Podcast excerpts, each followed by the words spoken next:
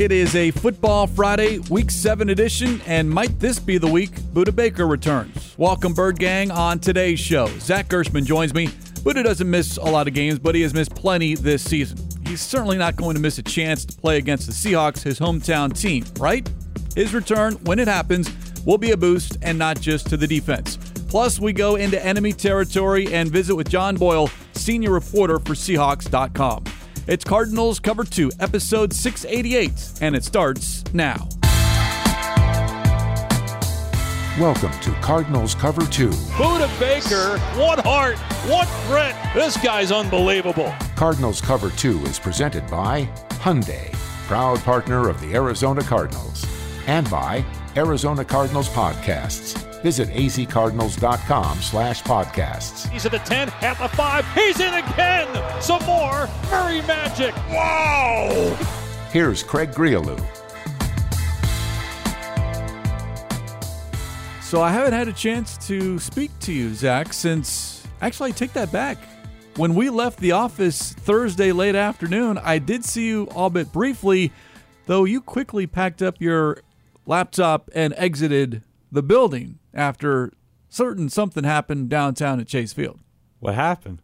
Ketel Marte, walk off, bottom of the ninth. Yeah, we got goldfish se- memory. We got we got a series now, Zach. Yeah, that's exactly what you said to me. We got we, goldfish memory. Listen, I have said everybody in throughout the Arizona media that's come to various different Cardinals press conferences. I have said, and I wear my my badge. I wear my Philadelphia pride as like a badge of honor. Very few are able to to withstand, you know, what Philadelphia brings to the table. I take that with the with the badge of honor, obviously. And a lot of people have come up to me saying, "Get ready for this series." We spoke about it last week on yep. Cover Two. And listen, I've said Game Three is going to be the one that the Phillies lose, but they're going to win in five. So you know what that means. By this time next week, the Philadelphia Phillies are going to have a spot in the World Series. And like, listen, I will say this: for everyone that's been giving the Arizona Diamondbacks fans some slack for you know the crowd or whatever. Completely disagree. I thought they had an incredible fan base out at Thursday's game. I'm excited for Friday's game because I'll be there. So it'll be one more Philly guy in the stands. But I thought that, yes, the Philadelphia atmosphere at Citizens Bank Park is one of the best in MLB. Don't get me wrong. I think anybody with a bias or without a bias would, would agree with that. But I thought the Diamondbacks looked incredible at Chase Field. 47,000 plus there on Thursday afternoon. Diamondbacks get the win, two to one. Series now reads 2 1 in favor of the Phillies with game four on Friday, game five on Saturday, and then I guess we'll see what happens after that. We have to start turning cover two to like turn two at this point or, or second base. Literally, if we're going to keep going with the twos, we got to do something along those lines with the way we've been starting these podcasts. Well, we'll see what happens one week from today when we're going into the Baltimore Ravens game and what happens between the two of us. One here. of us will be looking for World Series tickets. The other one will be looking for flights to go to a World Series game. Calling your shots oh, here yeah. on a Friday. All right. Okay. We're going to Texas somehow, some way. Well, that's true. The winner is headed to Texas, regardless of whether it's the Astros or the Rangers. So you got that, that going that for you. true. All right, let's turn our attention because we do talk football here on Cardinals Cover 2, presented by Hyundai, proud partner of the Arizona Cardinals, and the Cardinals for the second straight week on the road and for the second straight week on the road against a division opponent. They play at the Seahawks on Sunday. 105 is the kickoff. 8:30 pregame coverage begins on the Arizona Cardinals radio network. Lumen Field is the place and you talk about great atmospheres. Now, Cardinals have had a great history of winning in Seattle. Nine wins since 2012. That's a lot. In mm-hmm. fact, more than any other opponent going to Seattle. But this is a brand new coaching staff. Much of the roster is brand new. Josh Dobbs earlier this week said he had never played in Seattle. So, and that is different. Now, the good news for the Cardinals is we're talking about October. Weather should be decent. It's when you get to November and December that things can get a little hectic, especially a late afternoon as the game and the afternoon progresses. Yeah, that's when it starts getting yucky as it gets later on. That's a good year. word for that's it. That's a good term. Thank you. I, am a journalist. Uh, no, I, I do think though that it's going to be an exciting one. Obviously, as you mentioned, Craig, the Cardinals have kind of had the Seahawks number there in Seattle, and whether that's because of Budda Baker coming in with that hometown flair and he just comes in with that energy, or whatever it might be the Cardinals have had a lot of success out there in the, in the Pacific Northwest. So this is the time you need to start turning things around. If you want to start turning things around, this is the type of game to do it. A divisional opponent, a divisional rival. It should definitely be a good one on Sunday. Cardinals one and five, Seahawks three and two. A little bit later on, we will head to the Pacific Northwest and speak with John Boyle, senior reporter for Seahawks.com. But you brought up Budda Baker, and let's touch on him. As we speak here on this Friday, and head coach Jonathan Gannon recently addressed the media and mentioned the same thing that Budda did the day before. Game day decision as far as whether Budda Baker plays or not. He's been dealing with that hamstring injury, has been limited in practice this week, but I am on record, and I'll say it again here on Friday. I fully expect to see number three on the football field. One, Budda just doesn't miss a lot of games, and these five games that he has missed match the total that he has missed in his career. Plus, it's Seattle. That's his Mm-hmm. hometown team, the Seahawks. I just don't see. Plus, seeing Budda on the practice field this week, it looks good. I mean, he's moving around great. And now you just hope that from now until game day, 90 minutes before kickoff, that Budda's okay, no set setbacks or anything like that, and he's ready to return. Well, what do we see him be activated to the active That's roster true. on Saturday? So if he were, if he were, he's already designated for his return. His 21 day practice window is open. If they do elevate him to the 53, we should know about that the day before, and we'll kind of have it a better idea. Even though we're both in the same boat there, I do think Budda Baker does come back. He said that mentally, he's he's it's been tough being on the sidelines, not being able to be with his teammates, but. He's been that positive leader in the locker room. I was listening back to press conferences from JG back in training camp when he was talking about the type of leadership skills that Budda Baker brings to the table from just his personality and how he's able to. We know the type of talent he is. The fact he's able to lift people up just through his personal skills and through his people skills and how he's been able to take that from the locker room and put it out onto the field and help those guys out. It's definitely it's it's trademark Budda. He's one of the nicest guys in this facility. Always walking around with a smile.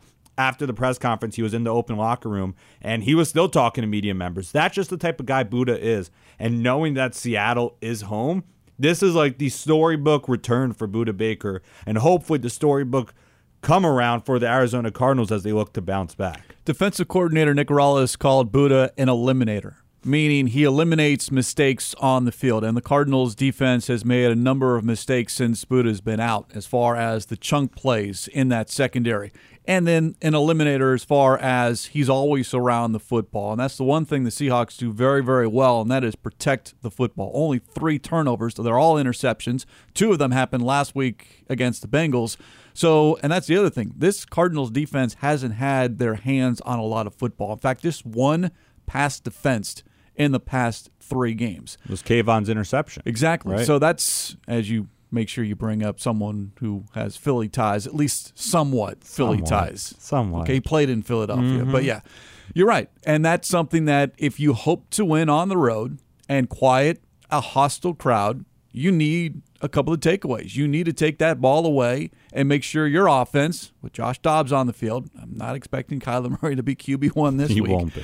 So you need some sustained drives. And instead of settling for field goals as they did a week ago in LA, you're getting touchdowns. To to go back to Budda though for a little bit, we we've talked week after week about the second half collapses, for lack of a better term, that this defense has had, and you question. What would it be like if Budda was out there on the defense? When you see the defense reeling and you see the opponent starting to come back, normally that's prime Budda Baker and how he steps in, rallies the troops together. He's that heart and soul, the emotional leader on that defensive side of the ball. And for a defense that has struggled tremendously in that second half, 98 to 30, that second half score over these six games, it's not gone in the Cardinals' favor. And when they played the Washington Commanders in Week One, the only game that Budda Baker's been out on the field so far, it was a it was the lowest scoring game I believe for the opponent that the Cardinals have had since uh, the season has began, and a big part of that is because of what Budda Baker brings to the table. So having that that asset and that emotional leader, both talent wise and, and leadership wise on the field, that's huge. Now, Josh Dobbs, Kyler Murray is not going to be playing in this game. For any fans that have believed that that's going to be the case, it's unrealistic. And in general, Jonathan Gannon has already said that Josh Dobbs is preparing to be the starter and he's confident he's going to go into Seattle and perform well. And his why he said that is because that's the type of player, the type of person that Josh Dobbs is. We know he's not been satisfied with the previous 2 weeks. This is for Josh Dobbs. This was going to be another big challenge. Obviously, week 3 and week 4 that's when we saw Josh Dobbs and people started saying, could this guy have one of the 32 spots in the NFL as being a starting NFL quarterback? Obviously, the last two weeks have not, they've kind of dispelled those rumors a little bit, but this is the chance for Josh Dobbs to really turn it around, and Jonathan Gannon's confident he will. Five turnovers and a completion percentage of less than 50% over the past two weeks for Yeah, Josh not Dobbs. good. No, it is not good at all. And after back to back weeks of week three and week four, 100 plus passer rating percentage. In this one, for the week five and week six, less than 60. So definitely has been a tale of two weeks in that case. A couple other injury items. Antonio Hamilton dealing with a groin injury. He has not practiced this week. Jalen Thompson, a hamstring issue. Not sure about his availability yet for this week. But then you've got Garrett Williams, who, much like Budda Baker, we will get a sense on whether Williams is up this week or not on Saturday because that's when they would have to make the decision to add him to the active roster. He does still have until next Wednesday mm-hmm. before the Cardinals have to make a decision on whether you remain him, keep him on NFI or you add him to the roster. So that would certainly help the secondary, not only a Budda Baker return, but seeing Garrett Williams on the football field. And Garrett Williams has looked good throughout practices. The coaching staff spoken very highly of him, saying that he's been doing really well in this recovery process, but still, he has yet to take a live NFL snap yet. So they're trying to slow play that process with him. Going back to the injury front, um, I know we talked, we, we we left out Zach Pascal there as one of those that did not practice, and on the offensive side of the ball, and I'm sure we'll get to Elijah Wilkinson in a little bit. He he also did not practice with a neck injury on Thursday, but Zach Pascal had his season high in, in uh, offensive snaps at 11, as did Greg Dortch. I'm not sure what it's the case necessarily or why that was the case against the Los Angeles Rams, but to know that he's starting to progress, and then this entire week so far on Wednesday and Thursday, Friday's practice report, we have yet to get onto the field yet, so we haven't seen. But for Zach Pascal to lose those or not be participating in those two practices, that's kind of big, I think. Greg Dortch had only played two offensive snaps before Los Angeles, in which he had his best snap count of mm-hmm. the season. So, what they do if Zach is unable to go, and then you bring up Elijah Wilkinson, your starting left guard, although the last couple of weeks, in fact, I believe it started in week two, maybe week, three, when we saw Trystan Colon come in at left guard. But now, since Dennis Daly has been added to the active roster after IR, we've seen Daly play a little left guard. So, with Wilkinson dealing with a neck issue, much like Zach Pascal, depending upon his availability, is it more of a rotation, or do we see Dennis Daly plugged in at starting left guard? I don't think well if if if Elijah Wilkinson does play, then obviously you keep him at your starting left guard. But to know that you have a backup in Dennis Daly, somebody that's able to go on both the right guard, left guard spot, uh, a swing guard in that case, he's definitely a good resource to have. He's also only played in his first game of the season so far, having being elevated off the injured reserve list. But I think that you know, now the, the the biggest part of it is because of that rotation. It's been the same five guys on that offensive line all season long. In the NFL, that's what you hope for from an offensive line unit. You want them to be as healthy and as strong and as uh, with as much chemistry as possible. To lose somebody on that offensive line and a Dennis Daly that hasn't practiced up until two weeks ago, that that's definitely a big component of this, especially because against the Rams, that left side of the offensive line really struggled. So, some things to keep an eye on between now and game day on Sunday. We'll get more into the matchup, but right now, as I mentioned earlier, I had a chance this week to speak with John Boyle, senior reporter for Seahawks.com. This conversation happened on Thursday, and we went big picture at the start. Asked just who are the Seahawks? Their record is 3 and 2. They handed the Lions their first loss, or is this a Seahawks team that we saw last week struggle against the Bengals? You know, it's a little bit of both. I think the uh, the defense hopes is what we saw against the Bengals because even though they lost that game, that was a really strong defensive performance. They basically got eight straight stops after giving up touchdowns on the first two drives, and you know, piggybacking off the game against the Giants where they only allowed a field goal. defense feels pretty good about where they're at. The offense, you know, that that was a really good game against the Lions. Obviously, they scored 37 points.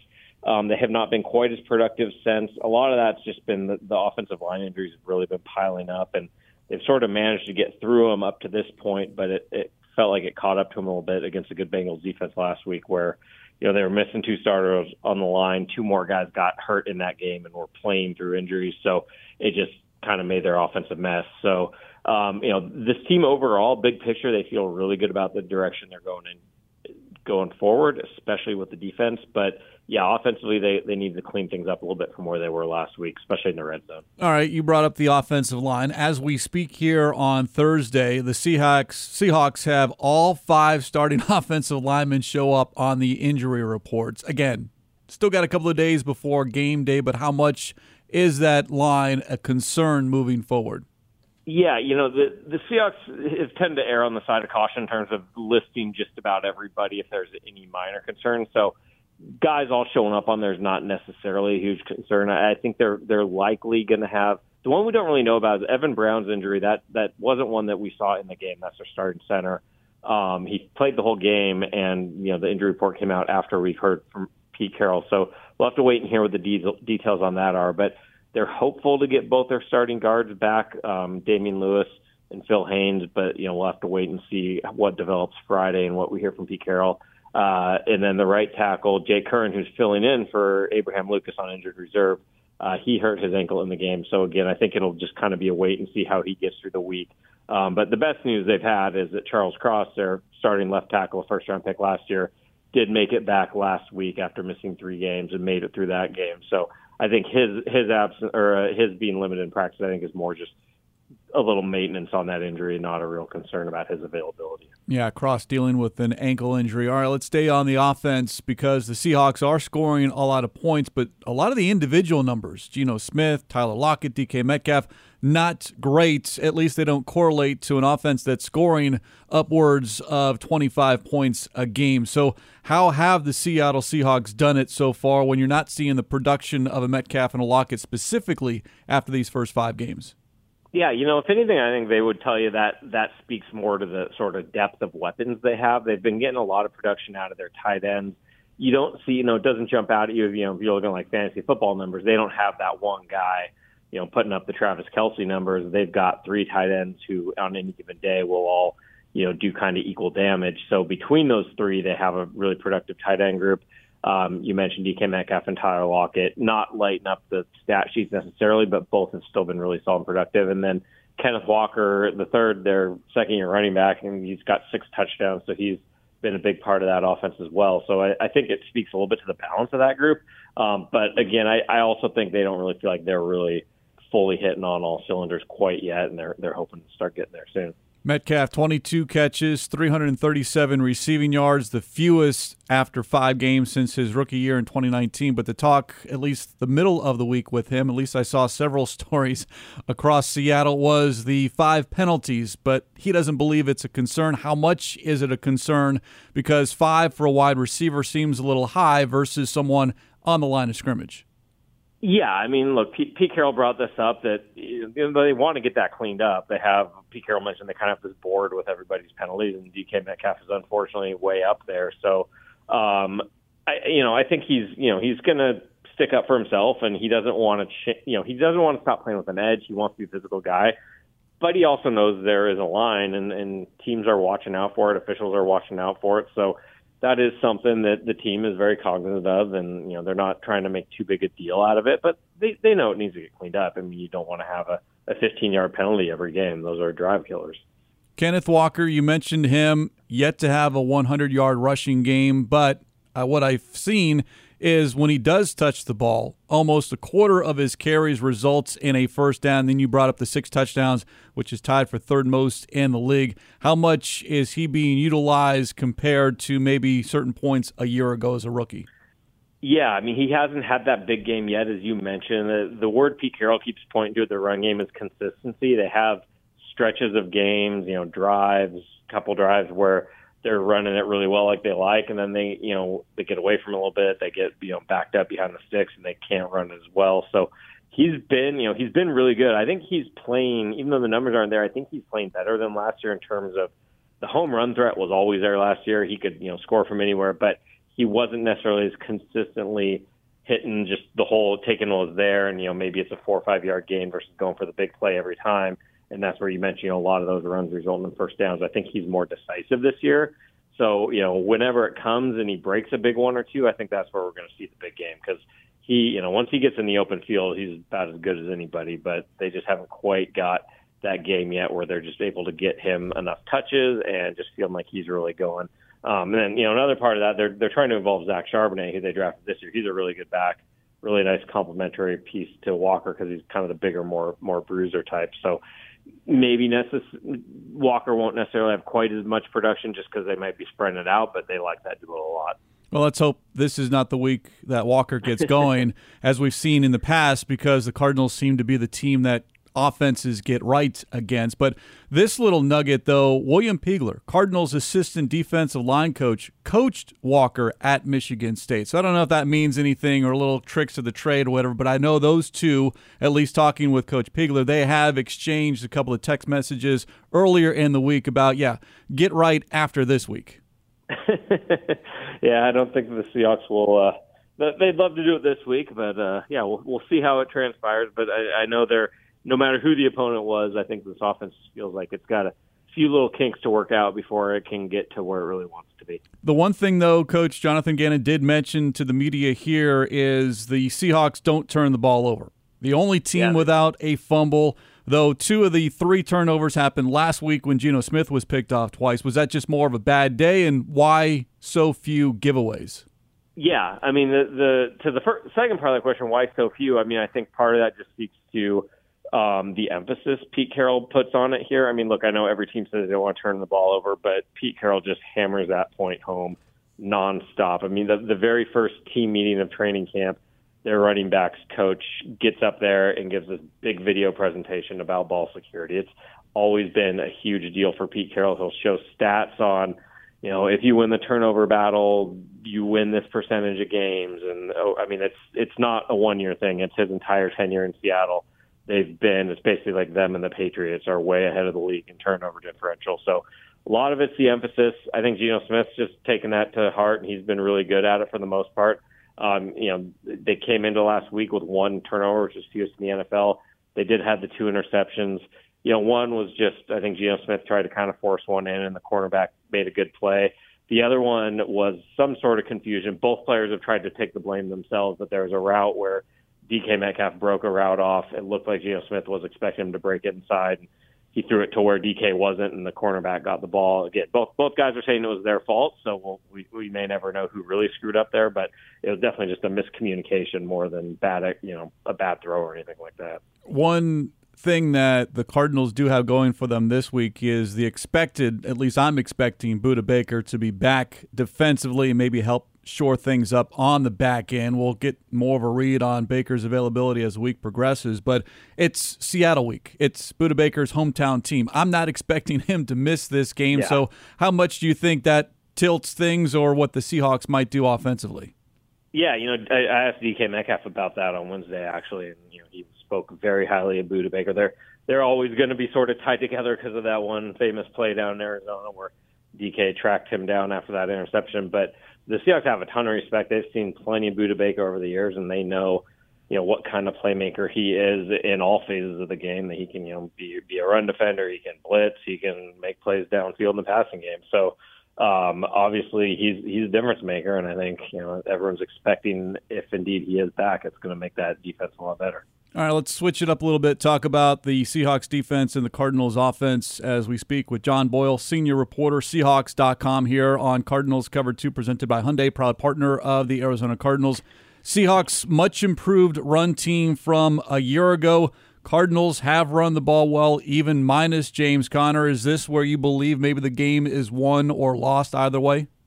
Absolutely. I mean, look, it, anything can happen, and you can't just assume one thing is going to decide the game, and then you know you you overemphasize one thing and a team beats you another way. But yeah, I mean, the, the obvious one is that run defense. The Seahawks they ranked 30th in the year in run defense last year, made a big deal this offseason and getting better there. They completely turned over their starting defensive line, and they've gone from you know one of the worst run defenses last year to one of the best this season. Really, nobody's. You know, I think you, Daniel Jones scrambled a little bit for some yardage against the Giants, and otherwise nobody's really run on them. Opponents are averaging 3.2 yards a carry, lowest mark in the NFL. And, and to me, what's really impressive about that also is they're doing that almost exclusively out of nickel and dime. They play almost no base defense with you know with the traditional three linebackers and like that. Like they've got Devon Witherspoon as that nickel pretty much every down. So they're really committed to stopping the run. They've done a good job of it, and I, I don't think they probably have not seen a team yet that is committed to running the ball just in terms of the numbers as Arizona. So this will be this will be a good chance for them to really test out that run defense. How much of that difference in the run game, the return of Jarran Reed, Bobby Wagner back after each were with a different team a year ago? Yeah, both those guys have been big factors. I And Pete Carroll cannot stop raving about Jarran Reed. It, they they signed Dre'Mont Jones from Denver, who's kind of their big, you know, big money first day free agency guy, and he's played well. But what you know from the from the onset of training camp, Pete kept bringing up Jarran Reed and, and the difference he would make in there. And I think it maybe surprised people that he was the guy he kept pointing to because he's always been a really good player, but wasn't you know is, is a prominent of a free agent addition in terms of the money and, and just the the timing of the signing. So he's been fantastic. Bobby Wagner, I mean, look, he's, he's a Hall of Fame middle linebacker. He's been, you know, both really good in terms of making plays. He, he leads the team in tackles, but also I think he just he gets guys right. I mean, he's seen so much football. He's going to know how to position guys, you know, the calls to make. So yeah, both those guys I think have been a, a big difference in, in, this defense. And then last week, Jamal Adams made his season debut after 13 months. So yeah, the Seahawks defense very strong. All right, John, I've I've waited this long because I'm not expecting Kyler Murray to play. It's too soon after that window was open for him to be on the practice field, but did it perk up some eyes and ears in Seattle about the prospects of number one this week, or is it just strictly Josh Dobbs? Yeah, you know, I think they're probably going to be starting a lot of Josh Dobbs because that's what they have tape of, and with it being a new offense, like you, you can, you know, what Kyler Murray does, but he hasn't played in this offense yet to put it on tape. So, I I would guess they're assuming Dobbs is the guy, but it, you know, every time we talk to Clint Hurtt, the defensive coordinator, there about you know whether it's Saquon Barkley a couple weeks ago with the Giants or a situation where guys are like they tend to always at least prepare for the possibility of the, the you know number one guy being available, and then you adjust if he's not. So I'm sure they're at least looking at this offense and wondering, okay, how would it look with Kyler Murray? They've they've obviously seen a lot of Kyler Murray, but again, not in this version of the offense. So I, I you know I don't think anybody's going to be totally shocked and caught off guard if he were to play, but I'm guessing they're going with the thought that Dobbs is the guy. Yeah, certainly seems highly unlikely given that he'll have had three practices plus a walkthrough. I just think he needs a little bit more time. But that that's me. I'm, I'm, I'm as much as I like to say I'm on the inside, I'm with that, I'm completely on the outside here with the Arizona Cardinals. John, always appreciate the time. Looking forward to the matchup on Sunday at 105 and again, it's uh it's always fun when the Cardinals and Seahawks match up. Yep, thanks for having me and uh, safe travels up here. By the way, the latest weather updates for Seattle cloudy, high of 60, low of 50 on Sunday. So I think everyone that is traveling, I will not be up there. I think everyone is catching a break given what potentially could be happening in that part of the country. It's funny seeing the people in the office look at the weather report because they just know what Seattle could present. And to know that, you know, it's not going to be as bad as it's been in the past definitely is something the, the Cardinals need any help that they could get right now against the Seahawks. That secondary has played really well for them out there. So if the weather is an assistance for the Cardinals, so be it. I'm good with that. Good stuff from John Boyle. Again, Seahawks.com is where you can catch his stuff if you're looking for more on that aspect of this matchup, more on the Seattle side. But a couple of things that we discussed in that conversation. I think one of the big keys this week is going to be the Cardinals' run game and that Seahawks run defense because the Seahawks are very good stopping the run. They are top five in a lot of categories. And even without James Conner a week ago, the Cardinals did get over 100 rushing yards, which is kind of like the benchmark that you want to see. Now, it happened in a loss, but that trio of running backs between Keaontay Ingram, Damien Williams, and Emari Demercado. That's kind of what we're going to see, I believe, until James returns. But it was what Damien Williams was able to do in his limited carries that I think really stood out. Someone who just arrived, yet really produced when his number was called. Damien Williams was one of those players that I just did not have on my bingo card as having an impact. And, and like all jokes aside, though, like after Emari Demercado had the type of game that he did, stepping in for James Conner against the Bengals, getting his first rushing touchdown all week long ahead of the Rams game. We were talking about the hometown kid coming back home and expecting for him to possibly getting RB1 touches. We knew that in the depth chart, Keaontay Ingram was slated above him, but we still expected Emari Demercado to have more than the handful of touches that he did have. But Damien Williams coming in, a, a former Super Bowl champion, a Super Bowl champion that has scored in the Super Bowl, to to be on the practice squad, elevate him, and to have the performance he did, eight rushes, 36 yards, averaging about four and a half per carry. He he jumped right into that spot. And for a for a team that has relied heavily on the rushing game, when you lose a guy like James Conner, he's irreplaceable. He's a he's a big back. He can run downhill, and he's done really well so far for the Cardinals. So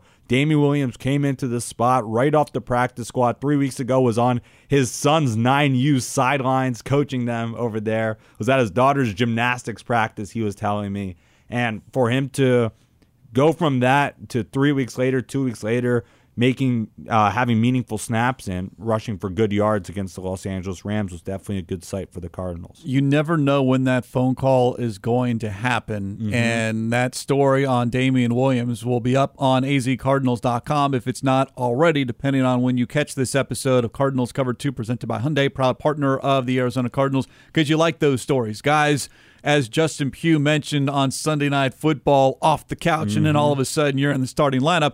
And for Pugh, you're on the active roster. We'll see what the Cardinals do at that running back position.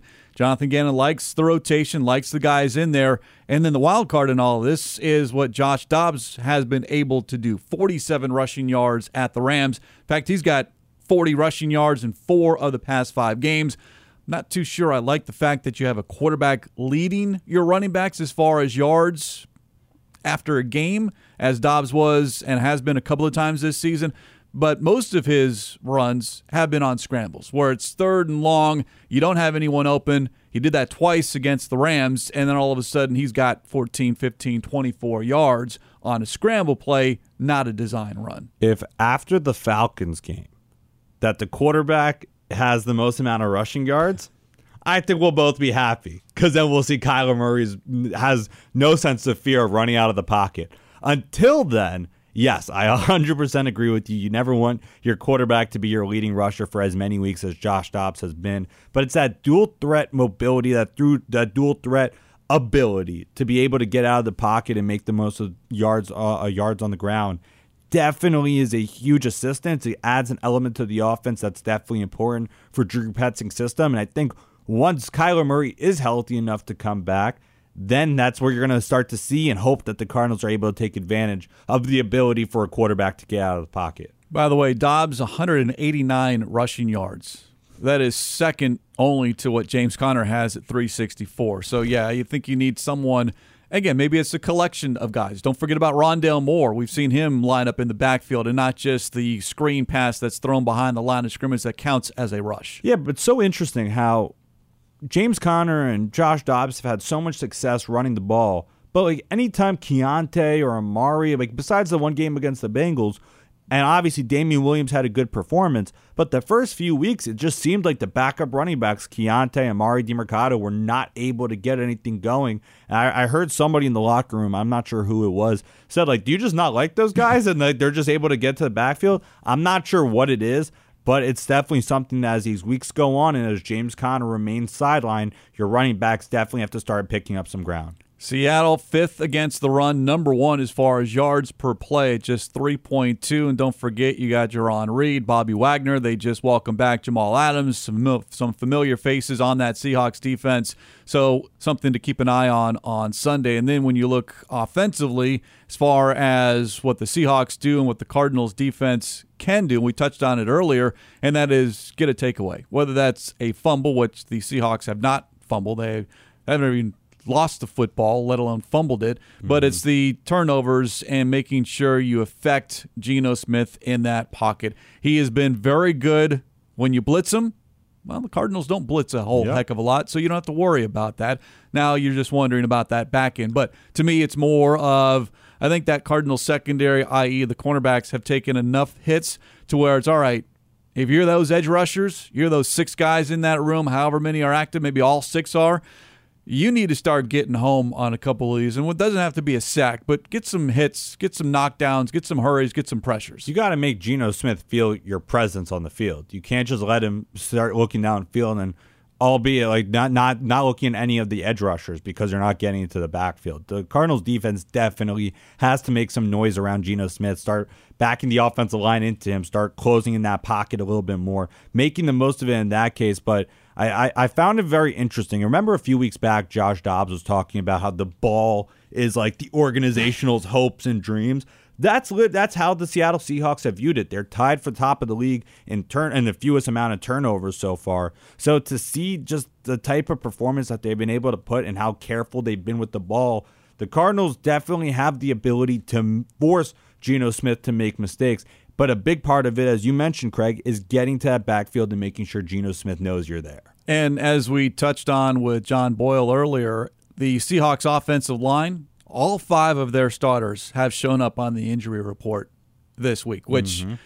to the Cardinals, Elijah Wilkinson, one name. And the Cardinals to date, knock on wood, haven't had an offensive lineman miss a game, a starter miss a game.